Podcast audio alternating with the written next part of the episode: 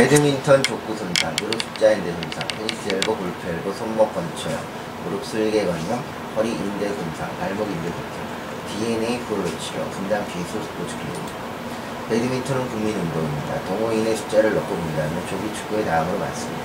짧은 시간에 다양한 동작을 구사하는 전신 운동이다 보니 체중 감량에도 도움이 되는 운동입니다. 또한 강력한 스매시로 상대편에 꽂을 때 희열이 크다 보니 중독성이 강합니다. 고통을 참으면서도 운동을 계속하려면 부상이라는 달갑지 않은 손님이 찾아올 수밖에 없습니다. 배드민턴 부상 중 단골 손님, 팔꿈치 통증입니다. 점프 스매싱 후에 무릎 십자인대 손상이 발생하기도 합니다. 스매싱 할 때 손목에 스냅을 이용하는 경우 팔꿈치 바깥쪽 힘줄이 늘어나면서 스트레스를 받아 테니스 엘보, 손목 힘줄염이 발생할 수 있습니다. 배드민턴에서 스매싱을 할 때에는 어깨와 허리를 같이 사용해 힘을 분산시켜야 하면 팔꿈치 부상을 줄일 수 있습니다. 또한 런지 동작을 할 때 무릎에 힘줄염이 생겨 무릎 앞쪽에 통증이 생길 수 있습니다. 또한 좌우 측면 공격을 맞춰 빠른 방향 전환을 하다가 발목을 꺾이는 부상을 당할 수도 있습니다. 족구는 사내 체육 대회가 열리면 낙방의 감초처럼 빠지지 않는 종목입니다. 손쉽게 할 수 있고 운동량도 적절히 있어 선호도가 높습니다.